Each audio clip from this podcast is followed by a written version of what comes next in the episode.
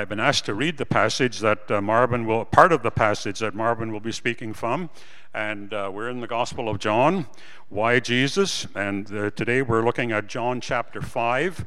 Marvin is looking at the whole chapter, but I'm just going to read the first 13 verses. If you're using the Pew Bible, page 753. Sometime later, John, uh, Jesus went up to Jerusalem with one of the Jewish, uh, for one of the Jewish festivals. Now there was in Jerusalem near the sheep gate a pool, which in Aramaic is called Bethesda, and uh, which is surrounded by five colonnades. There a great number of disabled people used to lie, the lame, uh, the blind, and the paralyzed. From time to time, an angel of the Lord would come down and stir up the waters. The first one into the pool after each such disturbance would be cured of whatever disease they had. One who was there had been an invalid for 38 years. When Jesus saw him lying there and learned that he had been in this condition for a long time, he asked him, Do you want to get well? Sir, the invalid replied, I have no one to help me into the pool when the water is stirred. While I am trying to get in, someone else goes down ahead of me. Then Jesus said to him, Get up, pick up your mat, and walk. At once the man was cured. He picked up his mat and walked. The day on which this took place was the Sabbath. I kind of interject there, ouch, the Sabbath. And I think maybe that might come up in our discussion this morning. And as the Jewish leaders said to the man who had been healed, It is the Sabbath. The law forbids you to carry your mat. But he replied, The man who made me well said to me, Pick up your mat and walk. So they asked him, Who is this fellow that told you to pick up uh, pick it up and walk? The man who was healed had no idea who he was, for Jesus had slipped away into the crowd that was there. I'm sure the Lord will bless us this morning as Marvin comes and opens his word, the word and uh, preaches to us this morning. Marvin, why don't you come?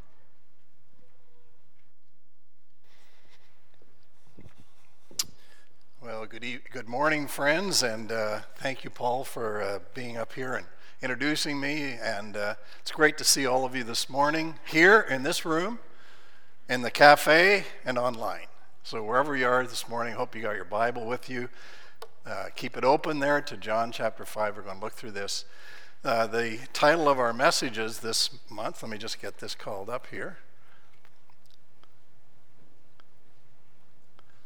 Let's see here, guys. Tell her. Whoops. I think it went to sleep on me here. Let's just see if we can get it up here. There we go. All right, here we go. Uh, this, the title of the series is Why Jesus. Now, if you're a little tired already and you've come worn out and you want to take a siesta while I'm speaking, here's the deal. I'm going to give you the big idea and then we're going to talk about what that big idea plays out. All right? So, the big idea of this message is that only Jesus can break through the blindness of religion and give you freedom and a future. Amen? Only Jesus can do that. And we see that so appropriately in this passage this morning. It's interesting to me the, the, the, uh, the question why Jesus, when I was given this. Uh, uh, series of messages and uh, told I was going to fit in here, I thought a lot about that. You know, asking good questions is a big part of mentoring. Uh, some of you well know that I that's that's what I do with most of my life. I meet with individual men on and off, and then I do seminars on mentoring. And one of the skills that we talk about a lot in mentoring is learning how to ask good questions and listening appropriately so you can ask good questions. You understand? Listening well comes before asking good questions. You all understand that? Uh, the men are looking at me like, I don't get what you're talking about. Well, just think about when you come home and your wife starts talking to you and you're kind of listening, but you're not really paying attention. And then she says, You didn't hear a thing I just said. And of course, you go, Oh, yeah, of course I did. Of course I did. And she says, Well, tell me what I said. You ever had that happen, men? You must have nice wives. My wife does that to me all the time. And of course, then I'm in big trouble. I think you said, you know, because I didn't listen well. And therefore, I couldn't even understand her question. And in this passage, it's interesting to me about some of the questions that come out of this passage under that title of Why Jesus. For instance, we could ask the question like, Why, Jesus, did you do this? We'll do that at the start. At the end, I want to ask the question, Why Jesus is the only one that can solve this problem? In between, we're going to see the heart of the issue is who is Jesus? You get the idea? So, why would Jesus do this? Now, the Bible said that he went from Galilee, because that's kind of the pattern of his life. He spent most of his time in the north, up around the Sea of Galilee and Capernaum, Nazareth, where he's from. He'd come from Galilee down to Jerusalem to a feast. Uh, some of the texts say the feast, which would mean probably the Passover, because that was the main feast. We don't know for sure. But he'd made a cycle. He'd just gone back to Galilee. If it was the feast, probably a year later, he went down to this occasion. So here comes Jesus, and for some reason, he zeroed in on this pool called Bethesda. I have no idea. Do you have an idea why Jesus chose to go there? He may have gone some other places first, we don't know, but the story sounds like he comes to Jerusalem, goes to that place. All right? You all got the picture. And he shows up and he sees all these people lying around this pool, hoping they would be the one that would enter into the pool quickly enough after the water was troubled so they'd be healed. Now, there's lots of speculation whether that actually happened or not, or it was a psychosomatic thing, we don't know, but that was the thinking. If I could get in the pool first, I'd be healed. And here's a man 38 years. How many of you ever been in the hospital for a week? Let me see your hands. All right, just a few of you. How good are your legs after a week lying in the hospital? If you haven't been out of bed, maybe just been sick that long, maybe longer. Anybody that's been laid up for a period of time realizes how quickly your muscles deteriorate, right? So here's a man, 38 years. Is it any wonder why he had a hard time getting in the pool first? I don't know how many of you have been watching this series that's been put out called The Chosen. How many of you seen that The Chosen? And have you seen that episode? And you see the man trying to get there and he can't, he can't, and he's, he's actually at a place of total despair. And Jesus walks up to him and says, Can you imagine the question he asked? Like, isn't this kind of bizarre? Do you want to get well? Now, if you were lying there for 38 years and a guy that you didn't know walks in, kind of maybe looked a little bit like a rabbi, and said, Do you want to get well? What would your answer be? Tell me, what would your answer be? No. Someone say no. well, at least that person's awake. Anyway,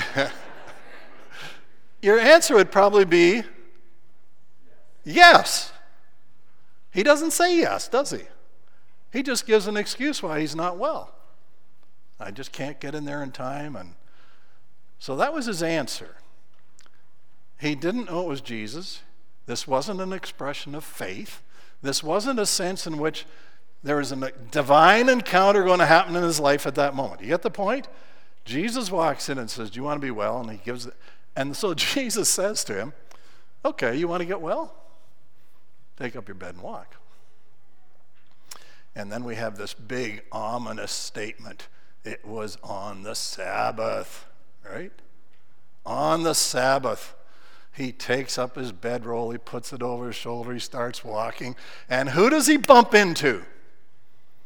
The text calls it the Jews, probably the religious leaders of that day. And they say to him, Why are you working on the Sabbath? Because that's what it looks like, right? You're carrying your bed on the Sabbath. That's like work, right? So here's an interesting, intriguing thing to me. Why would Jesus keep a feast, right? But not keep the Sabbath? You get the question? Why, Jesus? Would you keep a feast? But not the Sabbath. Have you wrestled that one to the ground? It Seems paradoxical, doesn't it, that Jesus would make it's like over a three day walking journey from up north, down south, very treacherous at times. They had to take their life in their hands because they're robbers and bandits. Had to go around Samaria, right? Couldn't go through Samaria this time. He'd done that once before. Do you follow what I'm saying? Why would you do that, Jesus? And here's the point this morning He wanted to show the difference between keeping what God had said versus what man had added to what God had said. Do you hear what I'm saying, friends? Do you understand? Shake your head if you understand. The difference between doing what God had clearly said and what religious leaders had added to what God had said. The Sabbath was made for man. That's what Jesus said. It's a rhythm in life. If you haven't learned how to practice the Sabbath in your life, you're probably like me. Do you have a day set aside in your weekly rhythm where it's set aside not to do nothing, but to focus your attention on Jesus and what he's done for you? And to do things that build you up mentally, emotionally, and physically, to take a break from the regular routine of your life. That's what the Sabbath was made for. You remember when God created, He created everything in six days. Man was on the sixth day, and then He rested on the Sabbath, and then the first day after that, man began to work. The reason the Sabbath was established is so that you would get a day in order that you're refreshed so you can work. Most of us in our society do it the reverse, right? We work hard all week so we get a weekend off so we can kind of rest up. That's not the way God designed it. You work out of the Sabbath, not in order to get a Sabbath. That's the way God designed it.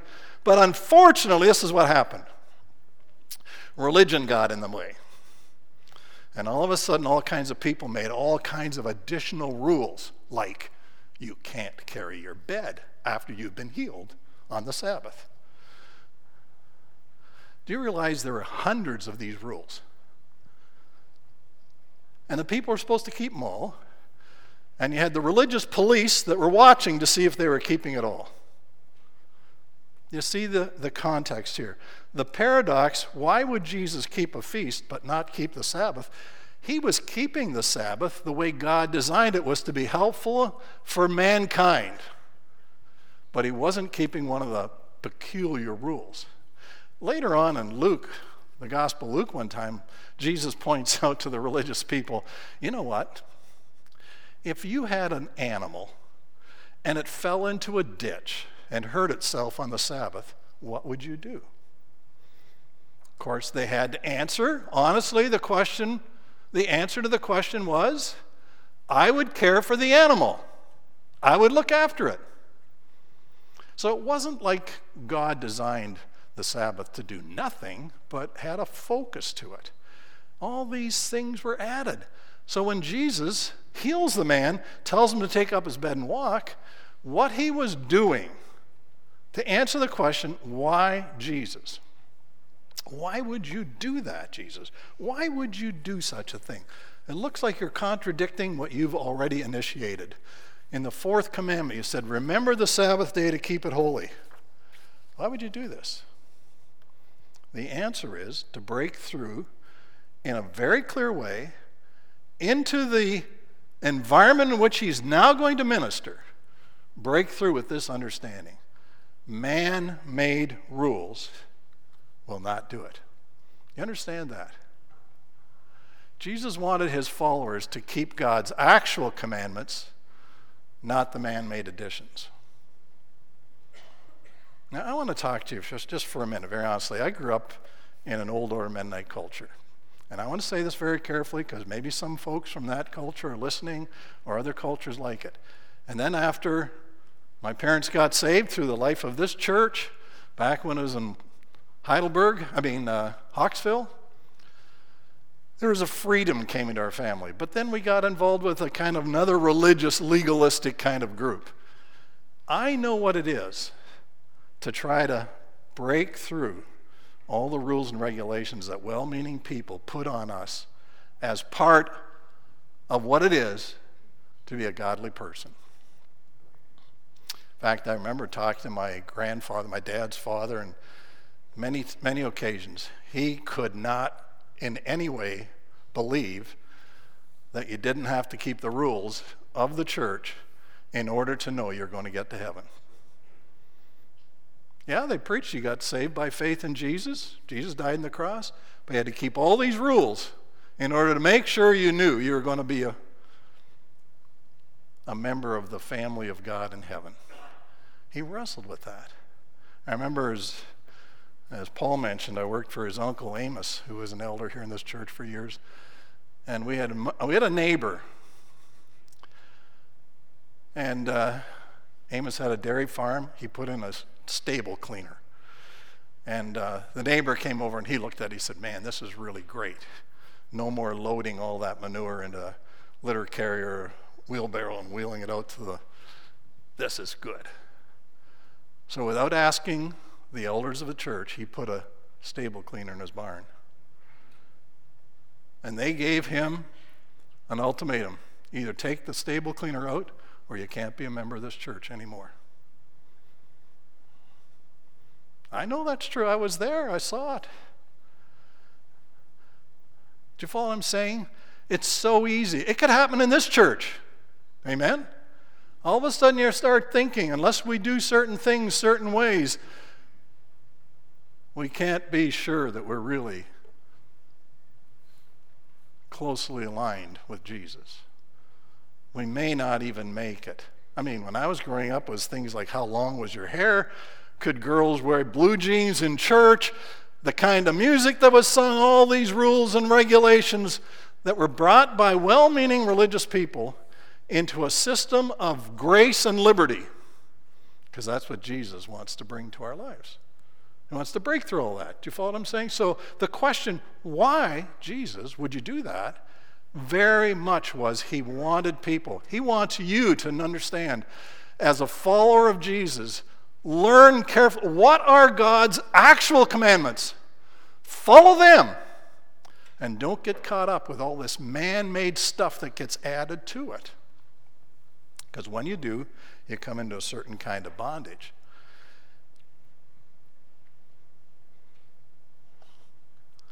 Here are some of the things I've learned that happen with man made additions.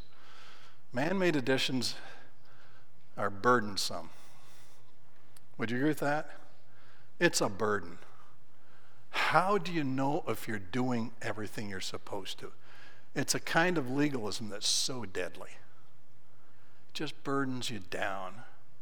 It's interesting in about Matthew 23, Jesus talks to the religious leaders about this very issue. And he says to them, very, I mean, very strongly, he condemned this. Whoops. Did I do something here, guys? I hit the table and it went off. okay, there it came back. We just had a rapture, I think, right? um, Jesus said with huge energy, let's just put it that way, he was angry about what they were doing, that the reason you are a legalist is because you minor or you major on the minors, not on the majors. That's what does it to you. You start spending attention to minor things they become the focus of your life instead of the major things of the grace and goodness of God. We just sang that, right? Didn't we? I will sing of the goodness of God. Are you doing that? Or are you miring in on, oh, this person, that person, this thing? And Jesus said, and then he said, the end result of that is you're like the blind leading the blind. Do you remember him saying that? What man made rules do when they're added to good things is they add burdens which eventually produce legalism, which causes blindness. Not only that, they're very confusing. How do you ever know you kept all the rules right? And so all of us live hypocritical lives. I don't like to be called a hypocrite, but I can tell you many years in my life I was. Probably still am in some ways, right? When there's rules, how do you ever know you've kept them all right? What one did you miss? You just told someone else to do something and you're not doing it yourself, right? All that kind of stuff. Hypocrisy is just birthed out of this kind of belief and system. And then the blindness, I already mentioned that. But, friends, I just want to tell you, I say this with great love. Be very careful about the religious systems that started well, but added all this stuff and now have caused people to be blind to the simple truth of who Jesus is and what Jesus came to do. The confusion is everywhere. Would you agree with that? Everywhere.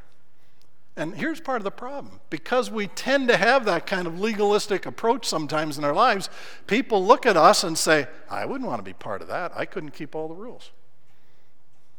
Doesn't make any sense to me. You say this, you do that.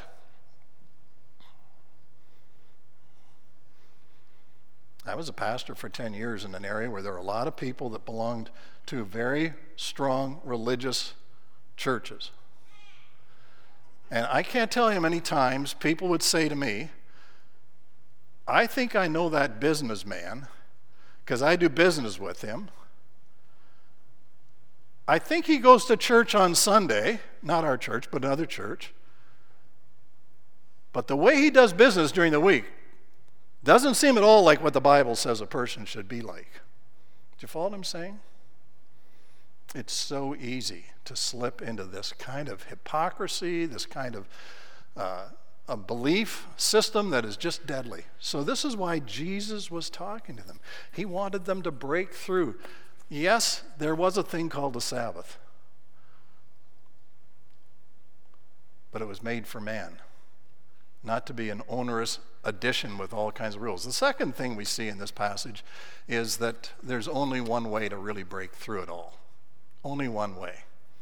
And Jesus moves from stating that simple truth in a very profound way without ever saying words, right? He didn't say words, he just did something. He healed a person, told him to do something, and that made all the religious leaders mad. In fact, the Bible says they began to persecute him for this. I wish I knew what kind of persecution it was and how long it had happened before the rest of the story goes on. But anyway, as Jesus moved forward, he then began to talk to these religious leaders. And in the midst of it, this profound truth came out. Just look at verse 24 and 25 there in the text for a minute. This is, to me, the, the climax of the whole story. Verse 24 and 25 of John 5. Verily, very truly, I tell you, whoever hears my word, believes on him who sent me, has eternal life and will not be judged, but has, has crossed over from death to life. Very truly, I tell you, a time is coming and has now come. Hear that? It's coming, but it's now come. The kingdom had come and it is there, and it's now with us. When the dead will hear the voice of the Son of God, and those who hear will live. Whether he was talking about an actual physical resurrection like he did with Lazarus or with the widow of Nain's son, we're not sure. But we do know when you actually hear the words of Jesus and you believe on the Father who sent me, here is the promise you will cross the line from death to life. Your life will be transformed, it will be changed forever. Now, Jesus was saying this in the context of establishing that he and the Father were one. And so that's what the text around there is, uh, passage right around there. Jesus is actually talking about how God the Father and God the Son had such an intimate relationship. It was like father son. There was the sonship of Jesus at stake. And so, if you notice in some of the verses there between 19 and 24, verses 19 24, in verse 19, he says, The Son is dependent on the Father. That's what he says. The Son is dependent on the Father. I got to get my up here so I can say. Jesus gave him this answer. So these are the guys who are yelling at him, persecuting him, because he's making himself equal with God. You see the point? They're upset enough about what he did on the Sabbath, but what really really made them angry was he claimed to be God, equal with God. So in verse 19, he says, Very truly I tell you, the Son can do nothing by himself. He can only do what he sees his Father doing, because whatever the Father does, the Son also does. So here he says, we are one in the sense that I am totally dependent on the Father. I never act apart from the Father's will and purpose. The Father sent Jesus into the world to seek and save lost people, to, to establish the kingdom of God, to open the doors of heaven to all the nations, something that had been given as a promise to, to Abraham many, many years ago, but it never happened well. Jesus was going to break those doors down. And so, but to do it, he was dependent on the Father. Then you see in verse 20, the Son is loved by the Father. This was not a master slave relationship. This wasn't an employer employee relationship. This was a father son relationship of the most intimate kind. I know many of you have never had that experience. I had that with my father. Just a very deep, intimate relationship. Loved my dad, he loved me. He was my number one cheerleader. I viewed him as my number one mentor. And it was great to work with him. Listen what Jesus says here. For the Father loves the Son and shows him all he does. Yes, he will show him even greater works than these so that you will be amazed. This intimate relationship. Jesus is establishing to these, these Jewish leaders who are hating him, persecuting him for saying he was God. Now he's establishing that's the truth. I can't do anything without the Father. The Father loves me intimately. In verse 23, he says, uh, The Son is, is um, energized by the Father.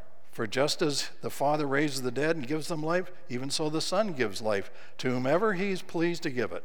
You see, he's establishing this intimate uh, father son relationship. He goes on and talks in verse 23, uh, 22, and, and then on to. Uh, in verse 24 later, towards the end, that the Son is entrusted with the power of judgment.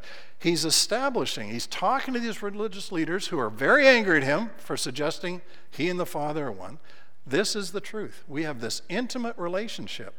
And here's the bottom line, he says. If you understand that, if you actually accept that, that what I say and what the Father has told me to say, if you put your faith in my words and the Father who sent me, you will cross the line, become a member of this new kingdom that's being established. Do you understand that?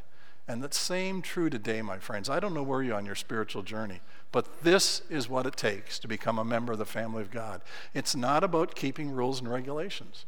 It's not about trying to make yourself better. It's not about getting baptized, joining a church, giving money, being a nice neighbor, being the best employee. It's none of that.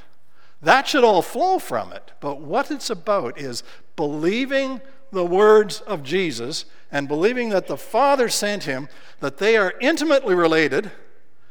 And when I do that, I cross this line from being member of the kingdom of darkness, the kingdom of Satan, the kingdom that was set up back in the Garden of Eden against God, you become a member of God's kingdom. I don't know where you are. But that's the question for today. Now, here's the problem to Jesus, okay? Jesus is saying all this. And, and by the way, he says it's not something that happens in the future. The way it's stated in the text, it happens immediately and permanently. You have everlasting life. And it's a kind of life that's permanent. So, this is the promise of Jesus to those standing there. But they were saying, oh, yeah, yeah, we've heard all this before. There's other rabbis saying stuff like this.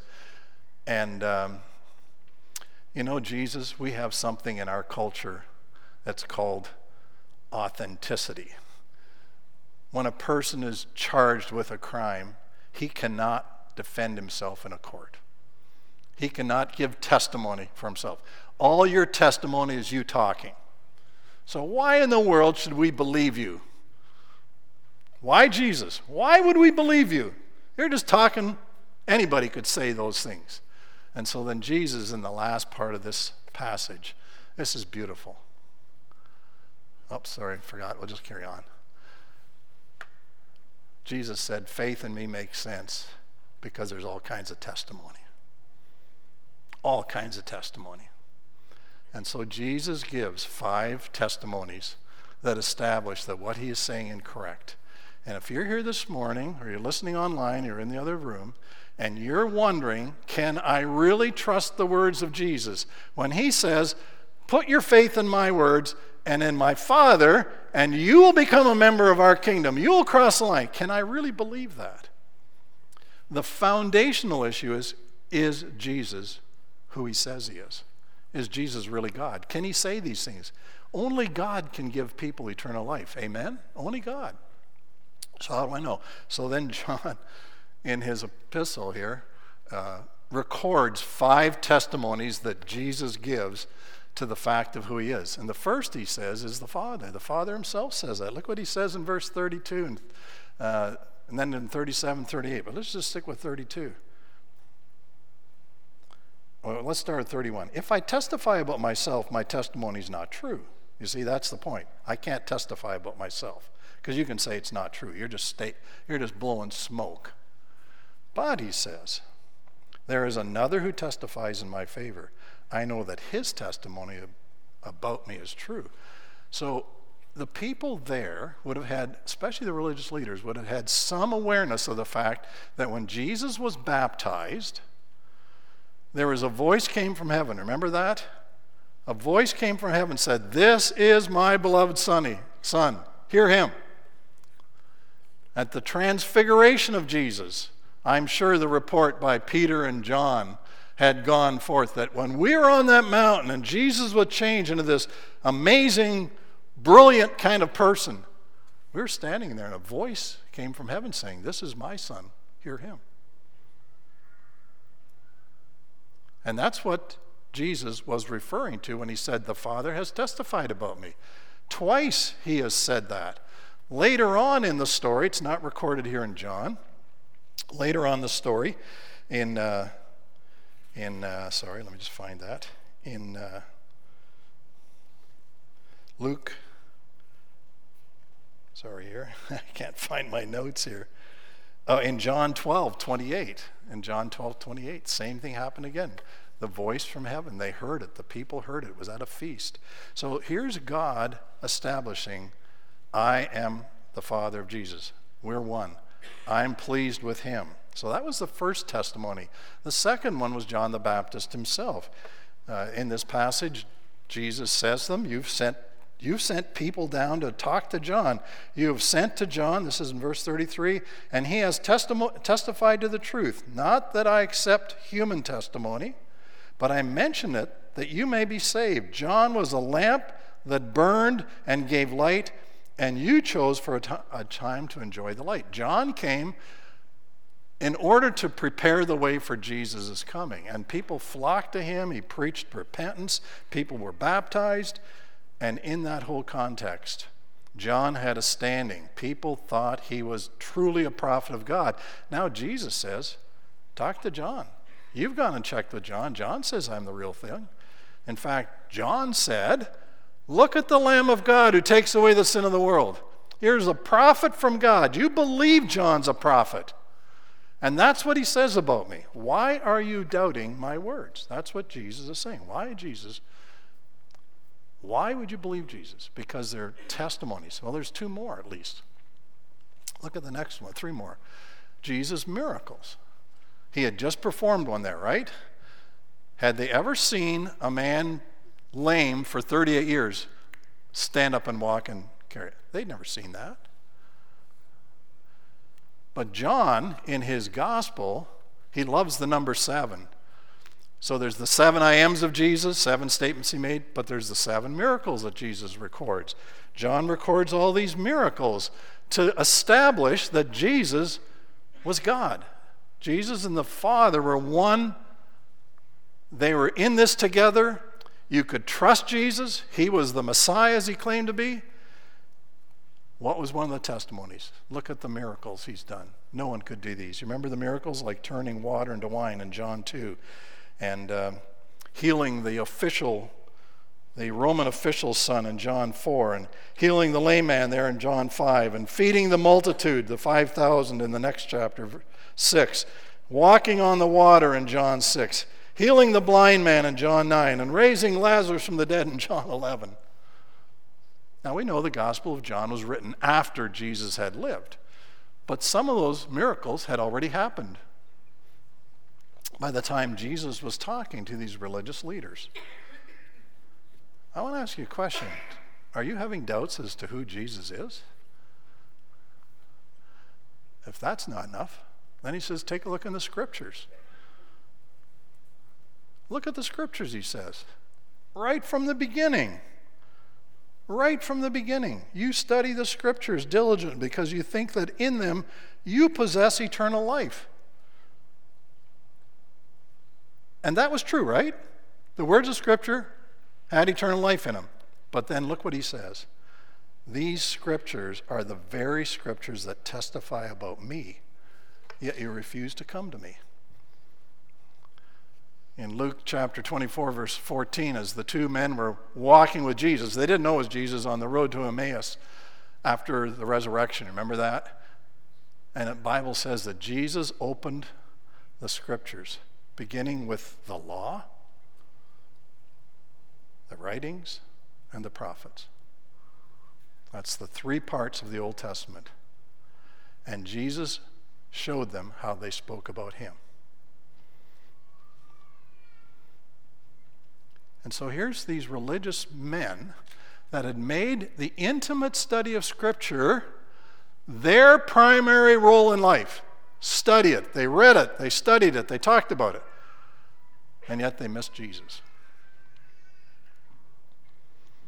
You can come to this church every Sunday, you can read your Bible, you can but if you aren't open to what is being shared here, this is the life of Jesus being shared. You can miss it all. So that was the fourth testimony. If that wasn't, then he pulls out the trump card and says, Even Moses talks about me. Moses testifies to me. Now, I'll, le- I'll let you do that homework on your own. You can look through the five books of Moses and see where he testified. It's all built into the, the, uh, the feasts, the sacrifices, all that system. Talk to the people about this was pointing to a coming Savior, a Redeemer. So here are the testimonies. So here's my question as we close What's your testimony about Jesus? What's your testimony? Why Jesus? Why would you actually embrace him in such a way that it changes your life and the way you live out there in the world 24 hours a day, seven days a week? People are startled because they see an intimate connection with God in your life. Why? It's because Jesus breaks through all the religious fog, he breaks through all the religious rules, and he says, I'll bring you salvation. I'll free you. I'll give you liberty.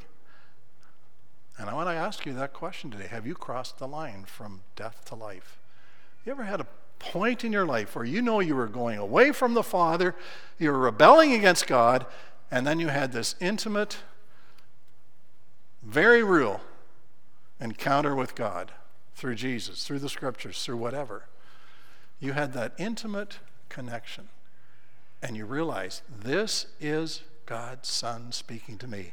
And He says, if I will believe in Him and believe in the Father, I will have everlasting life. I won't come into condemnation. I've passed from death to life. What's your testimony? I can tell you my testimony very simply in the words of an old hymn we used to sing Once I was blind, but now I see. The light of the world is Jesus. Have you let that light penetrate in your life? And why would you do that? Because Jesus is God and He invites you to do this. So, where are you in your journey? Have you even made the initial decision to become a follower of Jesus? Are you making that daily decision of dying to self so you actually can live for Jesus? Where are you in your journey? I'm going to invite you this morning to make a decision. If you've never trusted Jesus before in your life, if there's no time that you can say, I know that's when I crossed the line, so to speak, my life changed. My direction changed. My eternal destiny changed. I understand. I've been blinded by all this religious stuff all these years, but now I can see. If that hasn't happened, you can do it right now. As I close, I'm going to pray a prayer. You can pray that with me, and afterwards, if you've prayed it, come down front, talk to me, talk to one other people here, and that can be your journey. But for those of you who claim you have crossed the line. Here's my question Is it still making a difference in your life? You see, it's not a fire escape from hell. It's not, I make a decision, then I can live as I please. It's a decision that leads to a daily recognition that I need to be committed to Jesus, to be a follower. Are you doing that? I love the theme of your, it's over here. We'll close with this. Oh, this is the verse I want sorry. God so loved the world that he gave his one and only Son, that whoever believes in him should not perish, but have eternal life. That's what I'm talking. Have you ever done that? And I was going to say, I love that final slide. Are you all for Jesus? Where are you in your journey? Let's pray. Father, it's a very simple story. You wanted people to realize it's not about religious rules, it's about a person, your son, Jesus. He's the one that makes all the difference. God, I pray that we would understand that. If you have never made a decision before, just pray with me this prayer. Dear Jesus, I understand you are, you are who you say you are. You are God's Son. You came to save people like me. Right now, I repent of my sin. I turn in faith to you, the Son of God, who died for me. I embrace it by faith. I receive it as a gift from you. And I thank you for it in Jesus' name. Amen. May God help us as we live for Jesus every day of our lives. I don't know where you're at this morning. My heart has been touched. God has called us to freedom, to be released of the burdens and the things that so many of us carry. And we've heard it in song, we've heard it in prayers this morning, we've heard it in a story, we've heard it from your word that freedom is possible for you and for me. What is it that's burdening you? What's holding you back from just accepting what Jesus has given to us? The free gift that He has offered to you and to me that can release those burdens, whatever it is. Could today be the day that we get rid of that sin burden by entering into His salvation? Could today be the day when we get away from, from burdens of, of things that trouble us in relationships and elsewhere? We need His help. But ultimately, it's the same answer as Marvin took us, as the, as the Word of God took us to this morning. Do we believe Jesus? Will we enter into that trust relationship and give it all to Him? Not a piece of it, not just some of it, all. Let's pray and ask Him to do that. Father, we come to you now. You've been here with us. Thank you for your Spirit who teaches us and guides us and convicts us. May we not be hard. May we not say that I don't need to know. May instead we humbly accept, gratefully accept that your word is true today, and that Jesus is someone that we can put all of our trust, all of our faith into. And Lord, as we do, take those burdens from us. May we reach out to friends around us. May people pray with us. May we confess what we need to confess. And Lord, we pray that you would remove burdens, take these weights off. And as we've been singing, enjoying the love and the grace of Jesus.